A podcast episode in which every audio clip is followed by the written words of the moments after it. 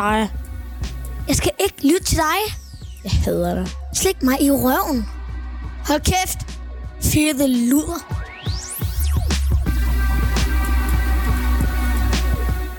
Elever kan finde på at sparke, slå ansatte, skrige ansatte op i hovedet. De er ligeglade. De hører overhovedet ikke efter, hvad de voksne siger. De afbryder, og de er aggressive, provokerende, og råber og banner, og har et grimt sprog. Når man er gårdvagt, er man fængselsvagt. Man patruljerer, for der opstår hele tiden konflikter. De slås, og der er herværk. Som gravid er man bange for, hvad der kan ske i pauserne. Flækker dit hoved af. Fucking spasser. Bøsse. Du er slidt op. Fuck af med dig. Fucking lortelærer. Konfiskerede knive, grov vold mellem elever, salg af has på den lokale station, børn udsat for overgreb og lærere, der bliver udsat for verbale overfusninger fra både børn og forældre. Sådan lyder beretningerne fra tidligere lærere på Ole Rømerskolen i Tostrup. Dem du lige hørte var indtalt af medarbejdere her på redaktionen. Flere af de her beretninger stammer fra rapporter fra Arbejdstilsynet, hvor der også er talrige eksempler på et hårdt arbejdsmiljø, der i en periode var til fare for medarbejdernes helbred. Rapporterne har fået agtindsigt i hundredvis af dokumenter om skoler i hele landet, der oplever kæmpemæssige problemer med bander, vold, kriminalitet, marginalisering, lav faglighed, social kontrol og meget mere. Og de problemer er altså til fare for medarbejdernes helbred på den her skole i Tostrup. I dag dykker vi endnu en gang ned i det, vi kalder for ghettopapirerne. Velkommen til reporterne. Mit navn er August Stenbrun.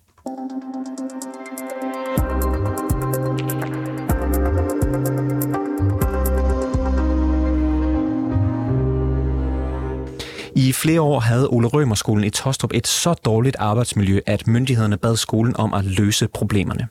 Historierne fra Arbejdstilsynets rapporter var så opsigtsvækkende, at skolen kom under tilsyn med fokus på parallelsamfundsproblematikker. Skolens ledelse mener dog ikke, at de har den slags problemer. Men skoleledelsens tilgang til det her er ifølge myndighederne problematisk. Tidligere på dagen der talte jeg med reporter her på programmet Toge Gripping. Han har sammen med vores kollega Peter Marstal været begravet i papir om skoler og parallelsamfund de seneste uger. Jeg spurgte ham, hvorfor Ole Rømerskolen er udtaget til det her særlige parallelsamfundstilsyn. Jamen det er det blandt andet, fordi at den øh, har den elevsammensætning. Den, øh, den har, den bonger ud på øh, nogle øh, screeningsindikatorer, øh, som man kalder det, altså parametre, som, øh, som der bliver målt på. For eksempel, at 70% af eleverne har ikke vestlig baggrund, øh, og øh, omkring 60 af, procent af eleverne kommer fra udsatte øh, boligområder. Så altså nogle øh, sociale, socioøkonomiske og, øh, og, og andre indi- indikatorer, som de bonger ud på. Toge, det er jo øh, Styrelsen for Undervisning og Kvalitet, der ligger under Undervisningsministeriet, som ligesom har det her tilsyn for parallelsamfundsproblematikker. Hvad betegner de som parallelsamfundsproblemer? Jamen, det kan for eksempel være ting som øh, negativ social kontrol, eller en høj andel af elever, der er marginaliseret, øh, som betyder, at man på en eller anden måde er øh, på kant med, med fællesskabet og, øh, og mistrives. Det kan være på grund af problemer i hjemmet, det kan være på grund af problemer, man opsøger i sin øh, fritid, eller, eller andre ting, at man er kriminalitetstroet for eksempel, kunne det også være. Øhm, så er det også sådan nogle ting, som øh, hvis man ser øh, vold på, øh, på skolen, eller, eller verbale krænkelser og, øh, og trusler, og... Øh, og, og det er i det store hele sådan en form for udefinerbart samsurium, som gør, at styrelsen ligesom i sidste ende træffer en beslutning om, om de mener, at der er tilpas mange øh, problemer, der relaterer sig til parallelsamfund, øh, til at de vil i gang sætte et egentligt tilsyn og bede skolen om at komme med nogle indsatser og initiativer for at imødekomme det her. Og der er Ole Rømerskolen så udtaget til. Hvad, hvad er det for nogle ting, de bonger ud på? Jamen, de øh, bonger primært ud på, øh, at deres øh, elever er, at der er 70 procent, der har, har ikke-vestlig baggrund, og, og 60 procent, som altså kommer fra et, et udsat boligområde. Men grunden til, at, at de så er blevet endeligt udtaget til et tilsyn.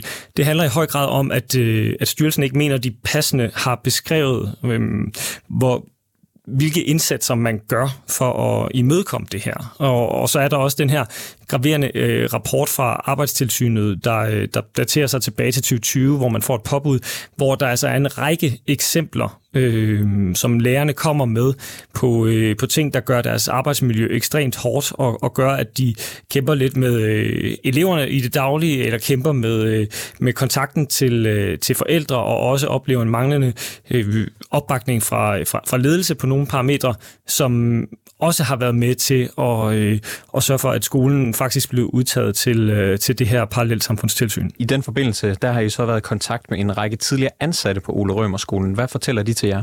Jamen, øh, de gengiver til en vis grad i hvert fald øh, oplevelserne fra, øh, fra den her arbejdstilsynsrapport. Det er ikke de samme hændelser, de taler om en til en, men i den her rapport, så bliver der blandt andet nævnt et ekstremt øh, voldsomt øh, sprog, som, øh, som foregår til hverdag, også en højere grad af vold mellem øh, elever, og at lærerne faktisk kan finde det utrygt af frygt for, om de selv kan blive involveret i en eller anden form for voldelig episode i forsøget på at adskille elever med, øh, med videre. Så de underbygger det her, og så er der andre, der fortæller om nogle af de her parallelsamfundsproblematikker, jeg var inde på før, i forhold til, at man kan være kriminalitetstroet. Der er en lille gruppe elever, der for eksempel har, øh, har solgt hash øh, på, øh, på, på stationen, var der en, der fortalte. Der er øh, nogle elever, som man har konfiskeret øh, knive fra, bliver der også fortalt i, øh, i skolegården. Altså i forskellige ting, hvor man tænker, her er der noget øh, galt. Der er også beretninger om børn, der, der mistrives eller øh, sågar bliver vandrygtet derhjemme. Hvad siger skolens ledelse til alle de her problemer? Skolen fortæller selv, at de har en indsats over for børn, der mistrives. Men de mener altså ikke, at der er noget af det her, øh, de her problematikker, som, øh, som bliver afdækket i arbejdstilsynets rapport, øh, øh, som lærerne fortæller os, der relaterer sig til parallelsamfund i et omfang, som man kan tale om, at de har parallelt samfundsproblemer. Så kort sagt, skolen nægter altså, at man har øh, parallelt samfunds problemer på en måde, så det præger skolen. Lød det altså fra reporter Toge Gripping. Her på redaktionen har vi talt med flere tidligere lærere, hvor nogen ønsker at være anonyme af hensyn til deres nuværende job. En af dem er Jens. Jens er ikke hans rigtige navn, men redaktionen er bekendt med hans fulde identitet. Han fortæller, at der er massive parallelsamfundsproblemer på skolen, og her kan I høre ham give en række eksempler på det. Blandt andet grov vold og knive i skolegården. I forhold til parallelsamfund, der er voldelige episoder, og der går eksempler på en lærer, der er blevet overfaldet af elever, og andre, der har fået brændt en bil af i en pause, og selvfølgelig vold blandt eleverne. Der var en, der havde brugt en dør. En lukket dør, åbnet den, lagt en anden lille hoved ind imellem dørkammen og døren, og så begynder at hamre løs med lugten. Så det kan man vel godt kalde for grov Den her episode med, med døren, mm, jeg ved ikke, hvor godt du husker den, men, men kan du prøve at give lidt kontekst til, hvordan det kommer dertil? Jamen, der var ikke nogen decideret årsag, at den elev blev lidt sur.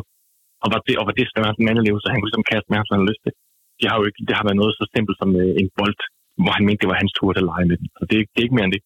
Og de konsekvenserne, det er ikke, der var ikke rigtig noget. Altså, vi, vi kunne skrive hjem til forældrene, der ikke troede på, at deres barn gjorde sådan noget, og så var lidt det.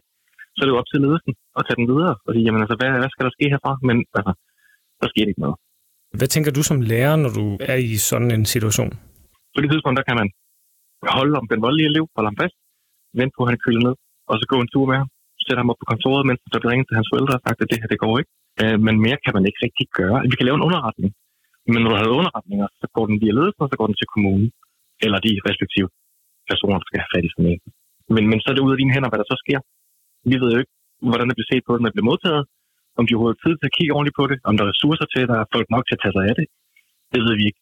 Så man kan også føle sig lidt magtesløs, når man reelt prøver på at gøre noget, men det er ude af vores hænder. Kan det passe, at du har konfiskeret eller fundet knive i øh, skolegården? Ja, og det har været elever, der har kniv med. Og det her det har så været i det område af skolegården, der har med 3. og 4. klasse at gøre, der har kniv med i skolegården. Og jeg har haft en enkelt i undervisningen, som havde taget en kniv med som blyerspiller. Fordi det forstod hun ikke, det ikke var en god idé. Og det var så også en af de børn med underretninger. Det var der jo en del af. Det er jo et socialt belastet område. Men jo, jeg tror, mellem 5 og 10 knive var han nok konfiskeret på under to år. Og kan du fortælle lidt om, hvorfor du øh, har valgt at, at sige ja til at, at tale med os og fortælle, hvad du ved? Jamen, det kommer fra, at jeg endte med at gå ned med stress. Og når jeg sådan fortalte familie og venner, hvad, hvad der var årsag til det, så kunne de slet ikke forstå, at sådan noget det skete i Danmark. Så alle har prøvet at gå i folkeskole, alle ved, der, der er en, der mobber, og der er en, der er lidt mærkelig og sådan lidt, men, men det er de allerfærreste, der ved, at jamen, altså, der er altså børn, der mister en forældre, så skal den anden ind brum, og så står man som, som skole og skal finde ud af, jamen, det her barn kan vi jo ikke sende hjem til et land, de aldrig har været i. Jamen, hvad gør vi? eller, eller elever, der bliver voldtaget i 4. klasse. Så jeg har oplevet det kun én gang. Men så har man jo hørt fra kollegaer. Så snart jeg har oplevet det, så er det for tit. Det er bare én gang. Det er rigeligt. Og når man så har hørt kollegaerne fortælle om, at de også har oplevet det, jamen så det skal ikke kunne lade sig gøre. Selvfølgelig, der er jo nogle af de her ja, parallelsamfund, nu skal vi kalde det. De her ting finder sted, og det er en hverdag for mange mennesker. En ting er at være i det, men også at gå på arbejde og være i det. Det lyder som om det var synd for mig, det er ikke sådan, det skal lyde. Øh, men, men det er, at det finder sted. Og det var jo også, som jeg husker det, min sidste arbejdsdag. Det fandt jeg ud af senere, at det ikke var. Jeg troede, det var den dag, jeg gik ned med stress, jeg mødte ind, når der var en 11-årig, der blev voldtaget sin fætter. Det var det ikke. Jeg var på arbejde en måned efterfølgende. Jeg har bare glemt. Det siger vel også lidt om stressniveauet. Man kan glemme en hel måned af sit liv. De aller værste eksempler. Hvor mange elever, hvor stor en elevgruppe handler det om? Sådan, er det 5-10 procent? Er det 20 procent? 50 procent? Ja, lad os, lad os sige, der går 20 elever i en klasse i et tænkt eksempel, så der er det nok 5 ud af 20. Så 25 procent. Hvad er det så de eksempler, som du har set mere end én gang i hvert fald, som de værste? Det kan være øh, ene der stadig sidder i mig. Det var den første sag, jeg havde på skolen, hvor at vi skulle til frikvarter. Og øh, på Rømerskolen, der øh, låser man døren i pauserne, og alle skal ud i skole. Øh, det er sådan helt exceptionelt, hvornår de ikke skal ud. Altså, vi snakker storm og øh, torden og styrregn. Den her dag, der var så en elev, der kom og spurgte, om hun ikke nok måtte komme ind i klassen. Og der var jeg i gang med at stå låsen. Jeg havde fået alle ud. Jeg sagde, nej, du kender reglerne, det går ikke. Og hun var generelt lidt stille, ikke rigtig noget passede sig selv. Men hun kan gerne lige at sidde, men regler og regler. Senere på dagen eller ugen, der får jeg sagt det højt i sådan lidt en for sjov vending, at det var da også doven, at hun ikke ville ud. Og så får idrætslæreren sagt, at hun havde set hende i øh, omklædningen være gul og blå under fødderne. Og så er det jo så fordi, at hun har fået tester hjemme med en kæp eller et eller andet under fødderne, så man ikke kunne se det. Og det var derfor, hun ville sidde. Det var ikke fordi, hun var doven. Det var fordi, hun havde ondt i sin fødder. Og det tæller jo lige så højt, synes jeg, som ham, der bruger en dør til at tæve en anden i hovedet. Altså, det, det, det er lige, lige farligt. Hun vil også være med i de 25 procent. Kunne du mærke, at det lokalområde, som skolen er omgivet af, også har nogle problemer? Ja, helt sikkert. Jeg sad øh, en søndag aften på hjemme på, øh, på sofaen og scrollede noget Facebook, og så kunne jeg se, at det var min skolegård. Og jeg kunne se, at der var politi og politihunden og sådan ting, så og der havde været et knivstikkeri her søndag aften. Og jeg kunne se på skolegården, det lille område, der var, at der var, der var noget masse blod. Og hvor jeg så tænkte, at jeg må hellere komme tidligere sted mandag. Så jeg tog afsted mandag morgen, og var der lidt over syv. Og der kunne jeg så konstatere, at der var stadigvæk væsentligt blod i skogården, og noget, hvad jeg blev kategorisere som stykker af et menneske som, altså ikke stykker, som I lægger en finger, som siger, altså, men, men stykker af lidt kød, som man går ud fra, nogen er blevet sprættet lidt i maven. Ikke? Og der var det jo ind at finde øh, pedellen og spørge dem, har du nøglerne til øh, værkstedet øh, i forhold til højstøjskugleren? Og så er det lidt komisk senere på dagen, at øh, vi har gårdvagt mig og billedkunstlærer, øh, og hun går og samler polititabet ind, fordi det er brugt til afspærre, men ikke havde det samlet sammen endnu. Øh, mens hun går og klukker og siger, at de mangler materialer i lokalet. Men det er jo selvfølgelig sådan en forsvarsmekanisme, man har. Når tingene er rigtig, rigtig træls, så går man og griner lidt af det, fordi det er jo, det er jo for sindssygt. Har du oplevet noget, der relaterer sig til kriminalitet og eller øh, bandekriminalitet som lærer på skolen? Jeg har hørt elever, der, der er glorificeret, der sagde sådan, at det ville være store, ville de også tjene sorte penge og køre BMW og sådan ting. At det var deres, deres fremtidsdrøm. Det var at komme i bander og, og leve den livsstil. Hvorfor synes du, det er vigtigt at fortælle om det her? hvis du ville tale sat nok, og man kunne være så heldig, at det faktisk var, øh, var noget, der var nogle lokalpolitikere eller nogle politikere inde på borgen, der fik øjnene op for, om det kunne være, at vi skulle prøve at kigge på det her. Fordi som sagt, når man har fortalt det til, til venner og, og familie, hvad, hvad man har oplevet, så de får laver, laver øjne af en, fordi det har de aldrig hørt om før. Kunne I forestille sig en, et land som Danmark, at nogle ting finde sted, så ofte som det gør. Og det skal jo sige, så snart der er nogle elever, der begynder at, at være i bedring, eller forældrene får nogle, nogle gode arbejdspladser, eller at, at det går bedre, så flytter de altså, som sagt, da jeg startede, der var de der 24 elever, der jeg smuttede, der var der 18. Det var fordi, der er seks stykker, det begynder at gå godt for. Og så hiver man sine børn ud af folkeskolen. Så kan jeg også godt se, at det ikke er, det ikke er godt for dem at være der. I sidste ende kunne man håbe på, at det kunne gøre en eller anden form for forskel. Men på trods af de massive problemer, han påpeger, så havde Jens også nogle gode minder om børnene på skolen.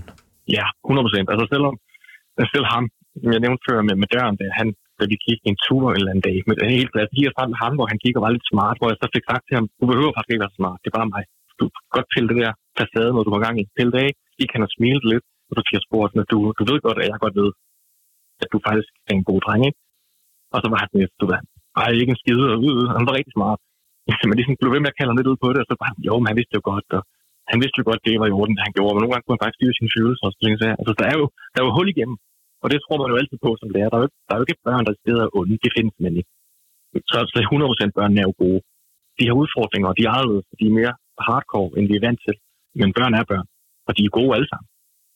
Der er nogen, der der har brug for flere ressourcer, men så er det så det er den slags, vi skal hen til, ikke? En af dine kollegaer, som vi talte med, fortæller, at hun havde et indtryk af, at, at der også var nogle lærere, der simpelthen havde givet op på børnene på, på forhånd, og at, og det i hvert fald ikke var med til at gøre tingene bedre, at lærerne mødte dem med fordom og, øh, og, og nedladende og hundende øh, tilgang, som dybest set var, at, at de her børn ville aldrig blive til noget. Er det også noget, som du har, har set eksempler på?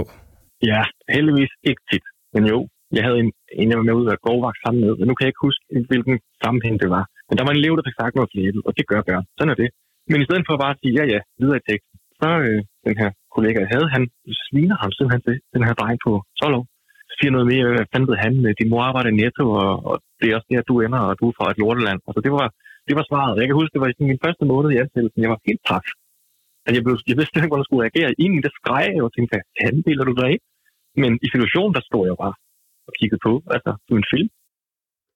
I en hverdag som den, som den Jens beskriver, altså hvor en elev blandt andet har brændt en bil af i en pause, og hvor Jens måtte møde tidligt ind på arbejde for at højtryksrense skolegården for blod, ja, så ender han med at gå ned med stress.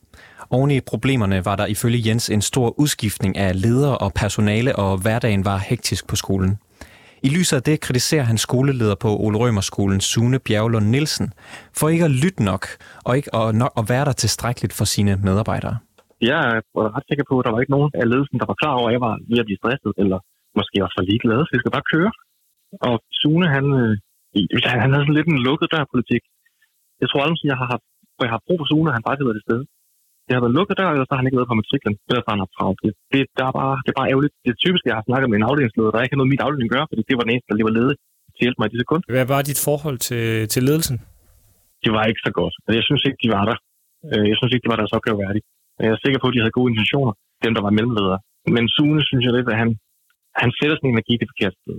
Jeg synes ikke, han er nok for sine medarbejdere. Og, og hvis han trækker på sine skuldre over øh, mængden af rokering, der er på lærerværelset, så er det altså et problem. Det er et problem, at man efter fem år har et nyt lærerværelse. Det skal ikke være sådan.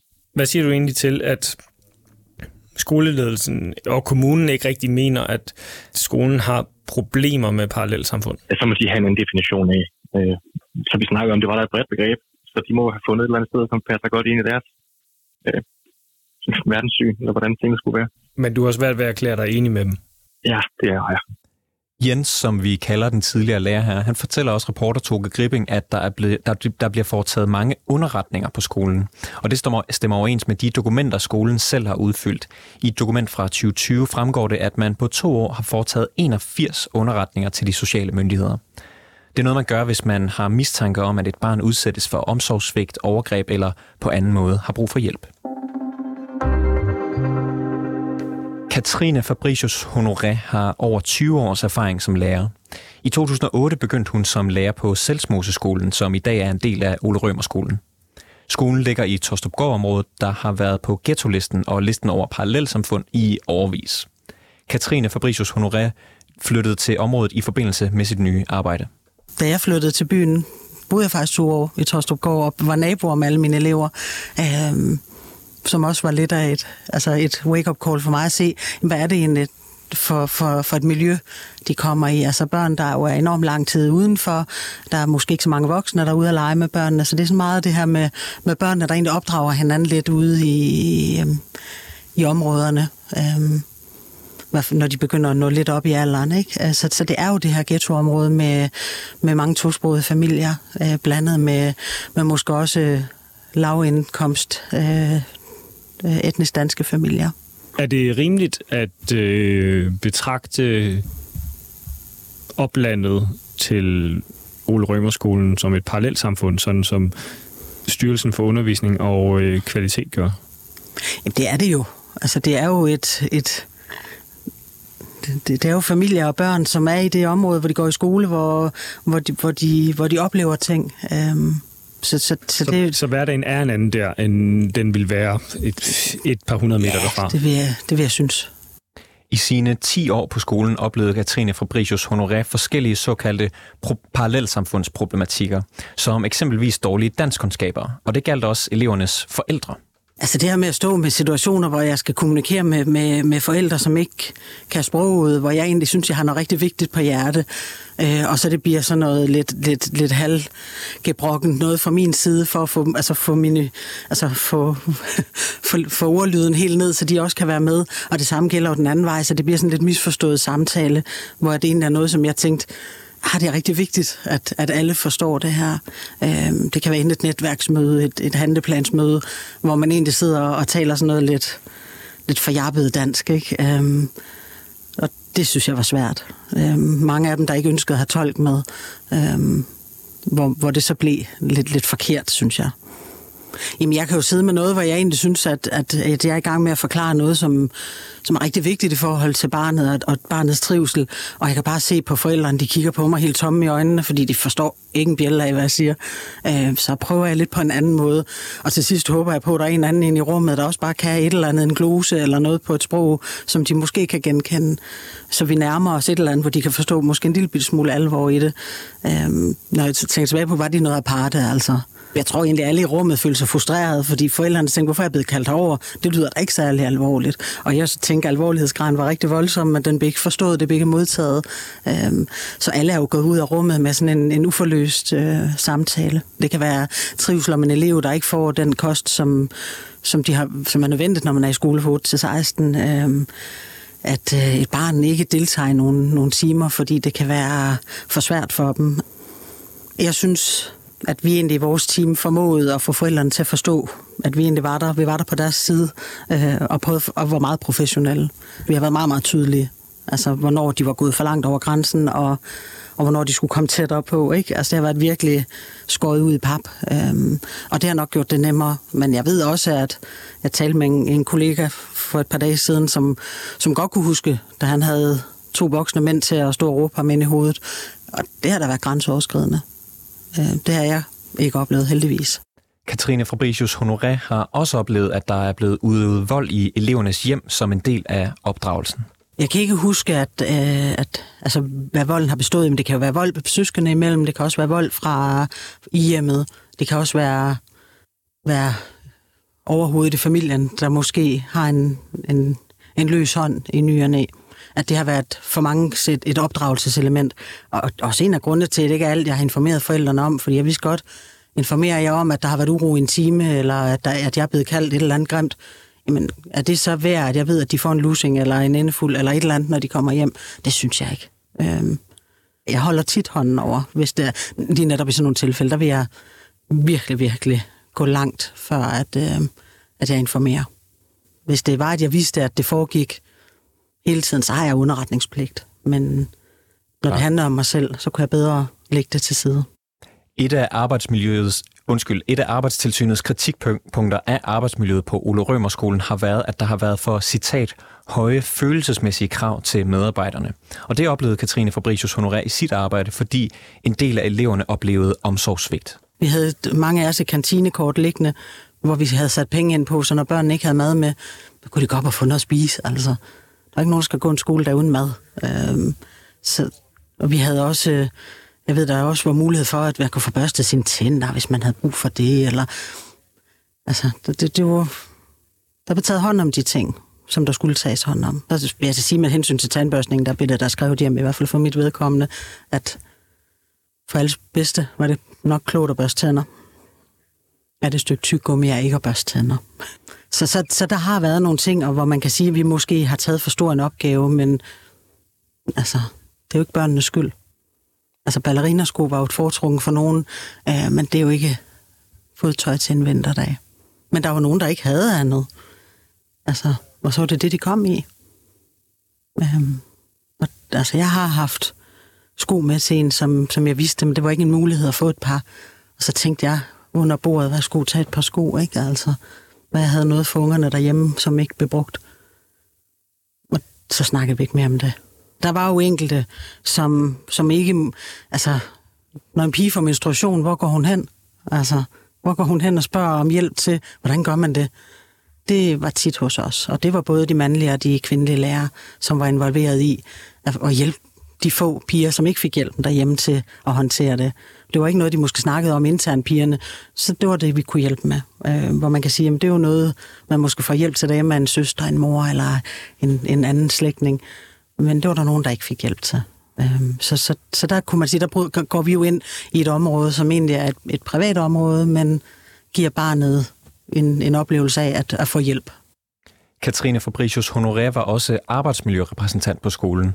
Hun har været med til møder med arbejdstilsynet, og hun kender til sine tidligere kollegaers oplevelser på skolen. I et af de mange dokumenter og referater, vi har modtaget om Ole Rømerskolen, der fremgår det, at skoleleder Sune Bjerglund Nielsen, han mener, at arbejdstilsynets rapporter giver et, citat, fejlagtigt billede af virkeligheden.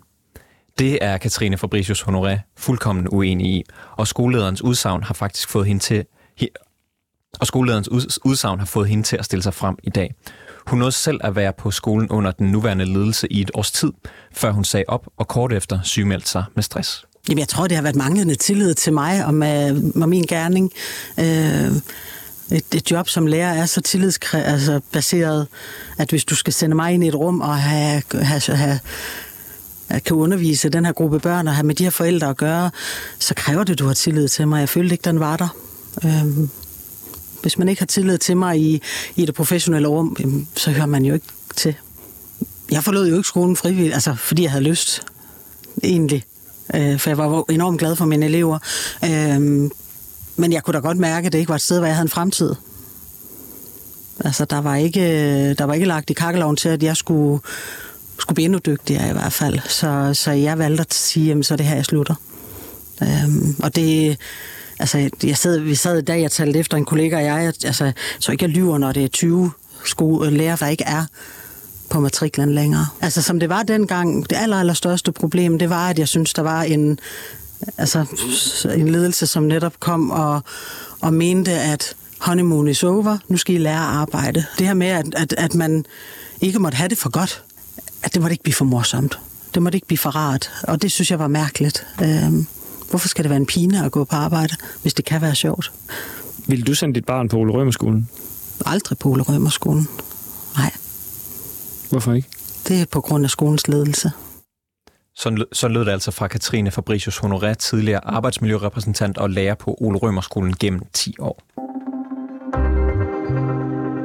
Sara var lærer på Ole Rømerskolen i et års tid under den nuværende skoleledelse. Sara er ikke hendes rigtige navn, for hun ønsker at udtale sig anonymt.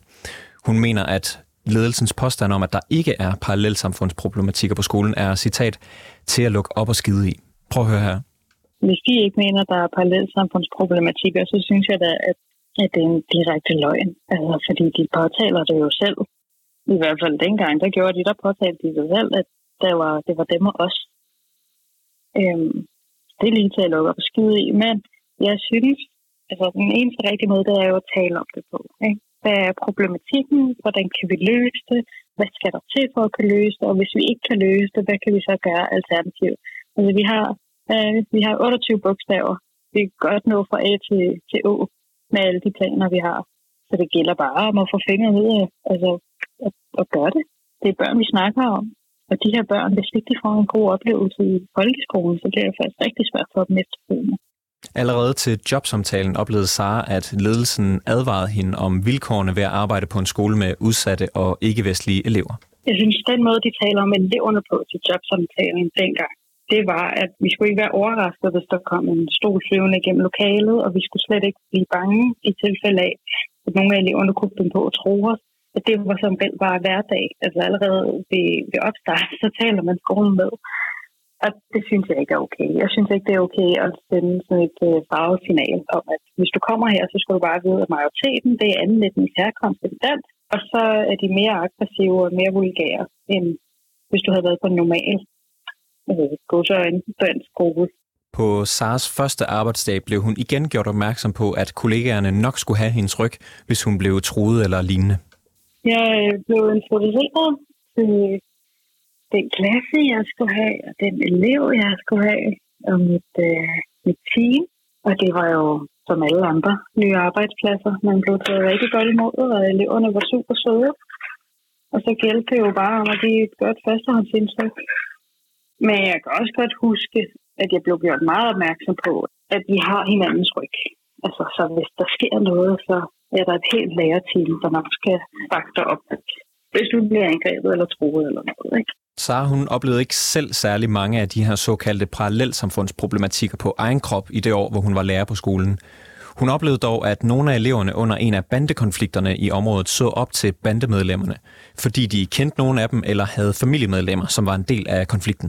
I forhold til kriminalitet, så har der jo været noget bandeopgør i Højtøjstrup i sin tid. Men der var det jo primært elevernes ældre søskende, eller så kendte de nogen, der kendte nogen, der var en del af det. Så det var aldrig internt i, i selve skolen, men der var mange, der så op til det. Og det er jo fordi, at de så manglede den her fællesskabsfølelse.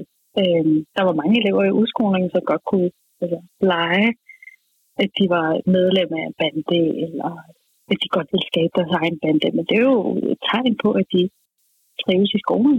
De ikke havde nogen faste rødder der, men så var der jo altid nogle andre, der kunne tage sig af dem, fordi at de viste omsorg over for dem. Det viste, at de havde nogen, der kunne, der kunne støtte dem og være der for dem. Så på den måde kan jeg godt se, at det er der. Sara oplevede også en form for racisme fra nogle af lærerne mod eleverne med anden etnisk herkomst end dansk. At nogle af lærerne havde klare fordomme om de her ikke-vestlige elever. Der er mange, der godt kunne finde på at sige, at sådan gør alle somalier, sådan gør alle tyrk, sådan gør alle araber. At så blev det bare sådan noget med, at jamen, ja, ja, de opfører sig retarderet, fordi det er jo sådan, de er på den kultur. Og jeg kan da godt se, hvis de har haft de ældre søskende, men jeg vil også gerne indrømme, at der var nogle kollegaer, som bare generelt så sort på de elever af anden herkomst dansk. Altså, der var meget en forventning om, at de elever, som ikke var dansk oprindelse, at der foregik vold i hjemmet. Der var ikke altid beviser på det, men der var rigtig mange snakke krone om, at det kunne være det, der gjorde, at de her enkelte elever ikke fungerede i skolen. Sara anerkender, at der er såkaldte parallelsamfundsproblematikker på skolen, men hun er nervøs for, at det er de forkerte, der får ansvaret for de her problemer. Jeg kan godt se problematikkerne. Jeg kan godt se den måde, der bliver øh, udøvet altså verbal vold fra elever til lærere og omvendt. Jeg kan godt se, at det her, det, det sejler, men jeg synes aldrig, det er elevernes skyld. Det er jo bare børn, og børn ved ikke bedre. Altså, det er samfundet, de, den, det boligområde, de bor i, der bliver der ikke taget hånd om måske, eller så er der nogen, der tager hånd om dem, og så er det de forkerte typer, der gør det. Men det er jo, det er jo der, de er blevet baseret, så kan de jo bare ikke mere, men altså, man kan sagtens fungere fint altså, til, så at sige, danske standarder for at være en god medborger øh, i samfundet. Det kræver bare, at der er nogen, der tror på en, så jeg synes, det måde, man, man skal sgu anerkende de elever, der kan finde ud af det, og man skal også anerkende de elever, som virkelig prøver hårdt. For jeg har set elever vinde på en tallerken. Jeg har set dem gå fra at være altså, nogen, der pjekkede, nogen, der aldrig lavede lektier, nogen, der altså, skid på samfundet, for at sige det pænt. Men fordi at der var nogen, der viste bare en lille bitte smule interesse, så kunne de altså godt. Men når ledelsen så ikke bakker op om det, og der, der tales til personalet og siger, at der ikke er ressourcer, til at hjælpe de her elever. Der ikke er ressourcer til at give dem ekstra timer i dansk eller matematik, eller få en støttelærer på, så synes jeg også, man har fejlet som skole. Sådan lød det altså fra den tidligere lærer på Ole Rømerskolen, som vi har givet navnet Sara. Nu skal vi høre fra Marius Sørensen. Han var ansat på Ole Rømerskolen i cirka to år indtil 2020. Han tænker med glæde tilbage på sin tid på skolen og har masser af positivt at sige om eleverne. Men parallelsamfundsproblemer, dem var der nok af, fortæller han.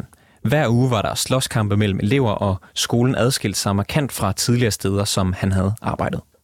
Det var helt sikkert vildere her. Der var nogle andre problemer de andre steder, jeg havde været.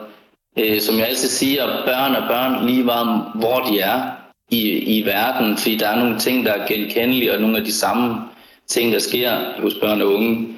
Men meget af det handler også om, hvad er det for en kultur og miljø, man er opvokset i, men også sko- altså skolekulturen. Hvad er det for en kultur, man kommer til? Og ikke så meget med, hvilken nationalitet eller en baggrundskultur man selv har. Men skolekulturen har rigtig meget at sige om, hvordan man er i det miljø, man er i. Hvad var det for nogle ting, du oplevede på Ole Rømerskolen for første gang, som du ikke havde oplevet andre steder? En elev efter skole kommer og fortæller mig, at øh, at de var bare ude og lave løg, og så havde de taget en kniv med sig. En, en lang køkkenkniv. Og så synes jeg måske var upassende for en 8. klasse elev, som gik rundt med det sammen med nogle, nogle fyre, som jeg egentlig havde til undervisning. Det synes jeg heller ikke er normalt adfærd, at man kan og må det.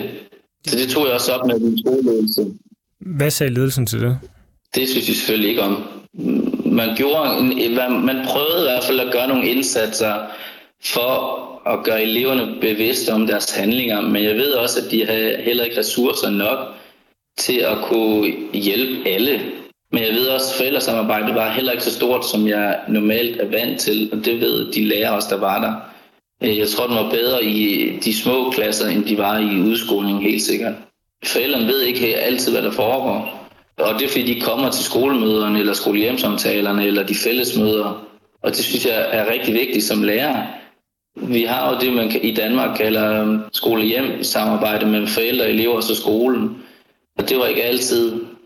Det var kun skolen og eleven måske, der var et samarbejde, og ikke så meget forældrene. Og så kan der ske ting, også vi, eller Højtostrup, nu kender ikke byen så meget på den måde, hvor jeg har været der, at der skete også nogle ting rundt omkring, som nogle af vores elever helt sikkert også var med i. Hvad er det for nogle ting? For eksempel så stod nogle elever og solgte has nede ved togstationen, og så begyndte man øh, at sætte opera på høj plus, for ikke at, at de skulle stå dernede. Hvordan ved du, at øh, det var elever? Det er fordi, jeg havde dem. Og nogle var tidligere elever, som også var der. Det er ikke alle, der lever, så tog de hjem i stedet for, eller gjorde noget andet, så det er også måske kun en håndfuld, hvad jeg kan huske. Hvor stor en, en del af eleverne tror du, det, det drejer sig om? Jeg tror, det var mere 8. og 9. klasserne dengang. Der var måske, nu siger jeg bare et tal, mellem, ja, måske kun 1, 2, 3 elever, så afhængig af hvor stor klassen var, så måske være 5-10 procent. Og når du siger 5-10 procent, så mener du, der øh, havde solgt hash, eller mener du, som har en generelt problematisk adfærd? Ja, som ikke er hjulpet nok, eller har fået den rigtige vejledning eller hjælp i de mindre klasser, som så går ud over, som når man bliver ældre, så sker der nogle ting. Og hvis man ikke har lært det, så lærer man det fra nogle andre miljøer, og så gør man nogle ting, som dummer sig, som man synes er normalt, men det er unormalt. Det er ikke noget adfærd, at man øh, råber og skriger, eller man, øh, at man tager... Nu, han tog ikke kniven med i skolen, det var meget vigtigt, det var faktisk ungdoms, ungdomsklubben, men de går forbi i skolen. Men jeg tænker, at, at der i hvert fald var altså 5-6 elever måske i hver klasse, som havde nogle adfærdsproblematikker, som de ikke har lært. Er det kulturelle ting, eller handlede det om, at de kom fra svære familier? Det kan være en blanding. Det er både kulturen, der er med til at skabe nogle ting, men også altså bare familien ikke måske har interesse i deres barn, eller ved nok, eller har ressourcerne til at faktisk hjælpe. Men jeg tror også det der med, at man ikke ved så meget, og det er et stort problem. Man holder mange ting hemmeligt for hinanden, og som lærer skulle vi faktisk også øh, holde nogle ting hemmeligt for forældrene, fordi det vil gå ud over eleverne. Det vi skal, det er, at vi skal egentlig holde os ved børnenes tag som bedst muligt, og faktisk beskytte dem bedst muligt. Men der er mange ting, man ikke ved som forældre, som man skal vide. Fordi det vil gå, gå ud over eleverne. Det er faktisk et problem, synes jeg, der er meget større end, øh, at man måske ikke øh, kan komme til at skubbe lidt til hinanden. Jeg ved, vold, det skal man ikke have. Men jeg synes, den der uvidenhed, det, det kan også være med til at syge rigtig meget. Altså, at forældrene ikke har nogen som helst viden om, hvad der foregår i deres børns liv, eller hvad? Ja, og så stiller de store spørgsmålstegn til forældresamtalerne omkring, det har, kan vi ikke forstå, sådan er min øh, dreng eller bi ikke derhjemme. Men når de så hører fra flere sider af øh, os lærere, hvordan de taler, eller hvad de laver, eller hvad man sådan, som man prøver at finde hal og hoved i, når man så videregiver dem til forældrene, så kan de godt stille sig stille spørgsmålstegn til, om det er rigtigt eller forkert. Og så tror jeg også, der er en kultur om, at man som forældre, nogen forældre, jeg synes også, at en del forældre, der var rigtig gode til at snakke med deres børn, men jeg har den fornemmelse og forståelse af, at i hvert fald halvdelen af børnens forældre ikke var gode til at tale med sine børn omkring skolen, hvordan man har det, hvordan, hvad der foregår, og hvordan man kan bedst hjælpe hinanden bedst muligt. så bliver vi måske mere skældt ud, hvis de har hørt noget fra os af. I de dokumenter, vi har kigget på, der øh, står der også et sted, at øh, de ansatte anslår, at omkring 40-50 procent af eleverne har særlige socialpædagogiske behov. Øh, ledelsen mener, det er færre. Det er omkring 20-30 procent. Lyder det rigtigt i, i dine ører?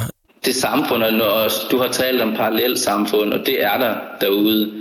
Og jeg tror, mange af vanskelighederne kommer af, at man går med de samme venner, men også at man er i de samme miljøer og ikke er så meget ud over Tostrup. Der er mange, for eksempel, der aldrig har været i Jylland, eller har været længere end København, for eksempel.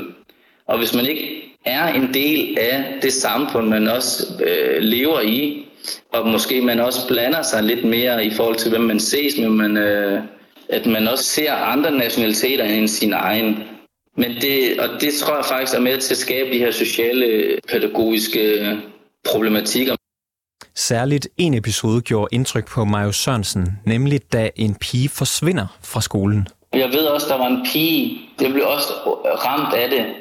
Fordi det tænker jeg ikke er normalt, at man lige pludselig ikke må gå i skole mere, og faktisk altså sådan hemmeligt forsvinder på grund af nogle familiære problematikker. Og det synes jeg, var, det, det synes jeg faktisk var altså meget hårdt, især når vi går op i børns rettigheder og menneskerettigheder, hvordan man lever, og Danmark og dens kultur, og jeg ved ikke hvad, så synes jeg, at, øh, at det var rigtig synd faktisk for den elev, som lige pludselig ikke skulle være der mere. Okay, så der var en elev, der blev taget ud af skolen, eller hvad? Det er fordi, de måtte ikke være der på grund af, hvad jeg ved, en far, som var efter den, den familie. Og så for at de skulle sikre sig selv og nærmest deres liv, så blev de nødt til at flytte på grund af nød, og ikke fordi øh, man skulle have et nyt arbejde eller noget. Mere ved jeg ikke, og mere kan jeg heller ikke sige om det. Men stadigvæk, så det fangede mig alligevel, og, og sådan, fordi det var en rigtig god elev. Det kan man også være, om man er dårlig eller ej. Det er der ikke noget, der hedder. Øh, men ja, det synes jeg var underligt i hvert fald. Trist. Majo Sørensen havde personligt et godt forhold til kollegaer og ledelse og var glad for at gå på arbejde. Men han fortæller også, at mange havde det sværere end ham og gik ned med stress, og at der var en generel mangel på lærer og ressourcer.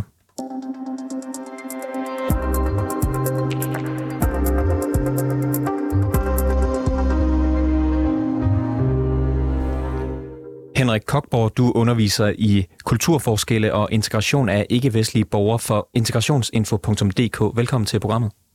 Tak skal du have. Ledelsen her på Ole Rømerskolen i Tostrup anerkender ikke, at de har såkaldte parallelsamfundsproblematikker. Har skolen det? Ja, det må man sige. Ud fra hvad I har stillet af, af beretninger derfra, så er det jo tydeligt, at de har kæmpe udfordringer. Du har, du har lyttet med til, til programmet her. Hvad er det vildeste, du har hørt? Hvad har du bidt mærke i? Jamen, det ved jeg ikke. Øh, nu, øh, nu færdes jeg ude blandt fagfolk, der har de, eller der står over for de her problemer hver evig eneste dag. Øh, så jeg hører dem sådan jævnligt, så er ikke noget, der sådan stikker ud i forhold til, hvad jeg ellers hører. Jeg tror, at rigtig mange lærere derude i landet vil nikke genkende til rigtig mange af de ting, der er blevet sagt i dag.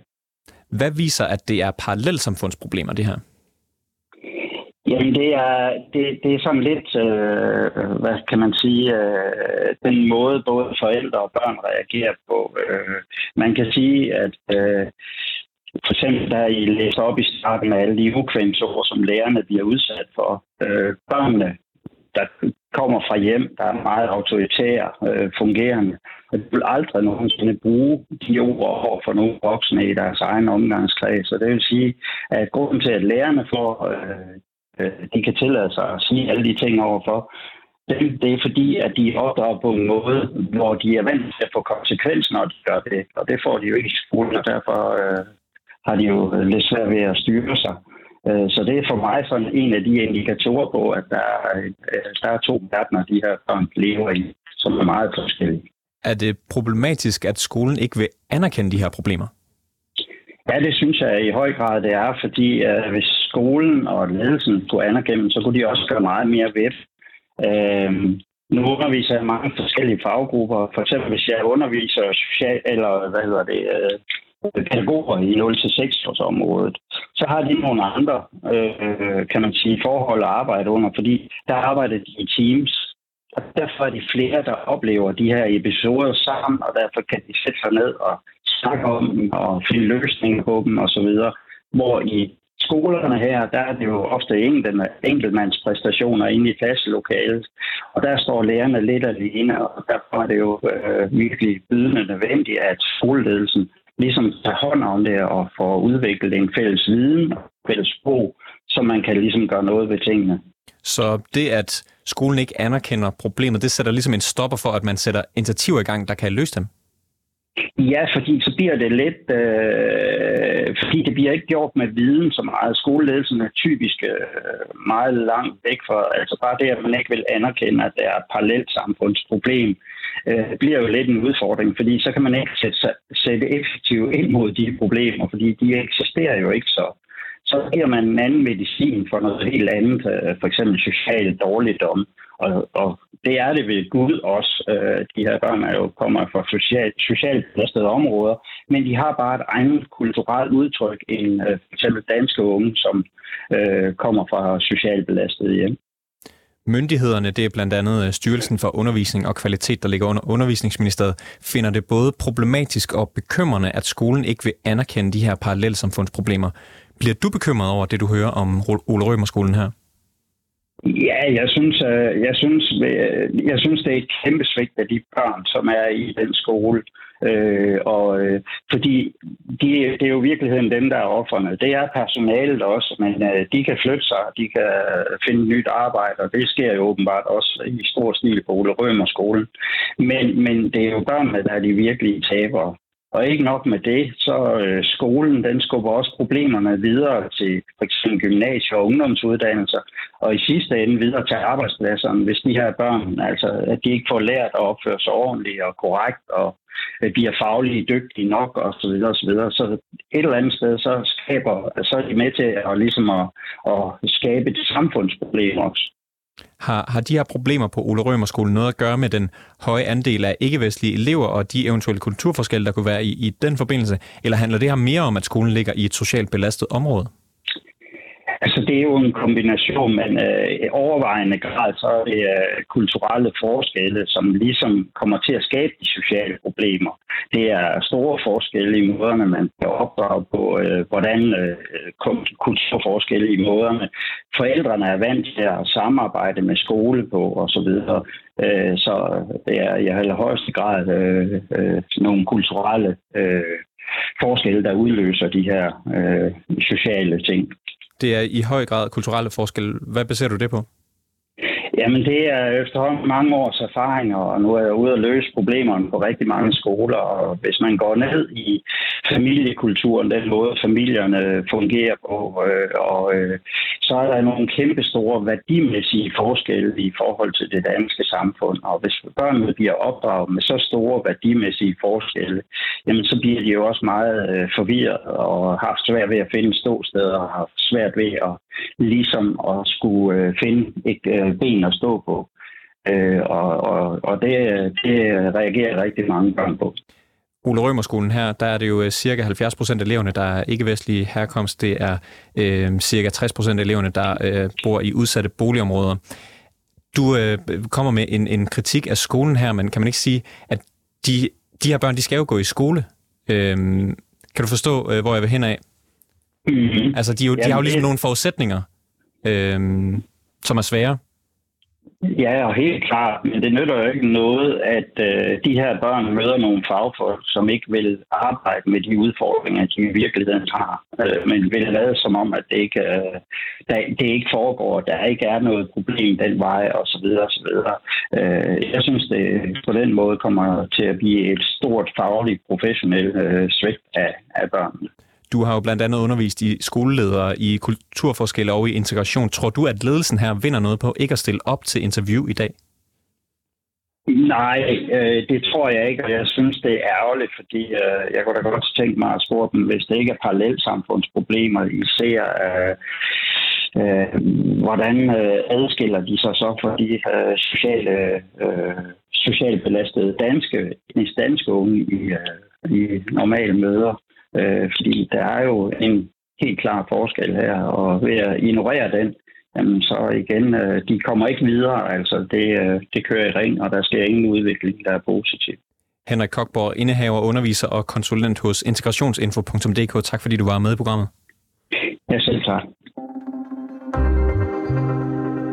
Ole Rømerskolens ledelse og Højtostrup Kommune har ikke ønsket at medvirke i interviews med 24-7.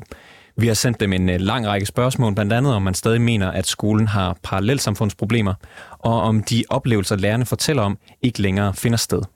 Vi har også spurgt om styrelsen under undervisningsministeriet, dem der hedder STUK, tager fejl, når de kalder skolens og kommunens manglende indsatser og anerkendende for både bekymrende og problematisk. Vi har også spurgt, hvordan man forholder sig til kritikken om manglende støtte og lydhørhed over for medarbejderne. Kommunen har sendt et overordnet skriftligt svar fra Lise Amitsbølle Lacour. Hun er centerchef for skolecentret i Højtostrup Kommune. Der er flere af vores spørgsmål, der ikke bliver adresseret, men jeg vil alligevel læse lidt op fra svaret. Det kommer her. Vi oplever, at vi har en engageret medarbejdergruppe, der tager ansvar for eleverne og skaber gode klassefællesskaber. Generelt oplever vi bred forældreopbakning til skolen, og som hovedregel er vi i stand til at fastholde vores dygtige lærere og pædagoger, som har, som har været meget omstillingsparate. Som et eksempel på den positive udvikling kan nævnes, at skolen i skoleåret 2021-2022 af CEPOS blev vurderet til en faglig løfteevne på plus 0,4. Skolen har desuden et afgangskaraktergennemsnit, der ligger over kommunens gennemsnit i 2021-2022. Skolen fik tilbage i 2020 et påbud af arbejdstilsynet, som skolen har arbejdet seriøst og struktureret med. Påbuddet kom på et tidspunkt, hvor der, var grundet, hvor der grundet sammenlægning af to skoler var usikkerhed og utryghed i såvel elev- som medarbejdergruppen.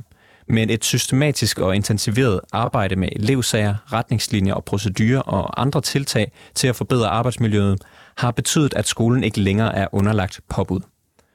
Og så på spørgsmålet om, hvorfor skolen fortsat nægter at tage imod hjælp fra Styrelsen for Undervisning og Kvalitet, der svarer centerchef Lise Amitsbøl Dakur, at skolen har gennem hele forløbet været en del af et tæt samarbejde med læringskonsulenter fra Styrelsen for Undervisning og Kvalitet, STUK. Da skolen allerede samarbejdede med STUK, blev der ikke etableret et nyt samarbejde i forbindelse med parallelsamfundsproblematikken.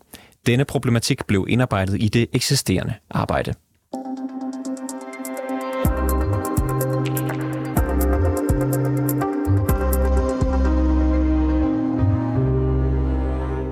Tak fordi du lyttede til reporterne i dag. Hvis du har noget, som vi skal undersøge, eller har du ris eller ros til programmet, så kan du altid skrive til os på den mailadresse, der hedder reporterne 247dk Bag dagens udsendelse var Toge Gribing og Peter Marstal. Mille Ørsted er vores redaktør, og mit navn det er August Stenbrun.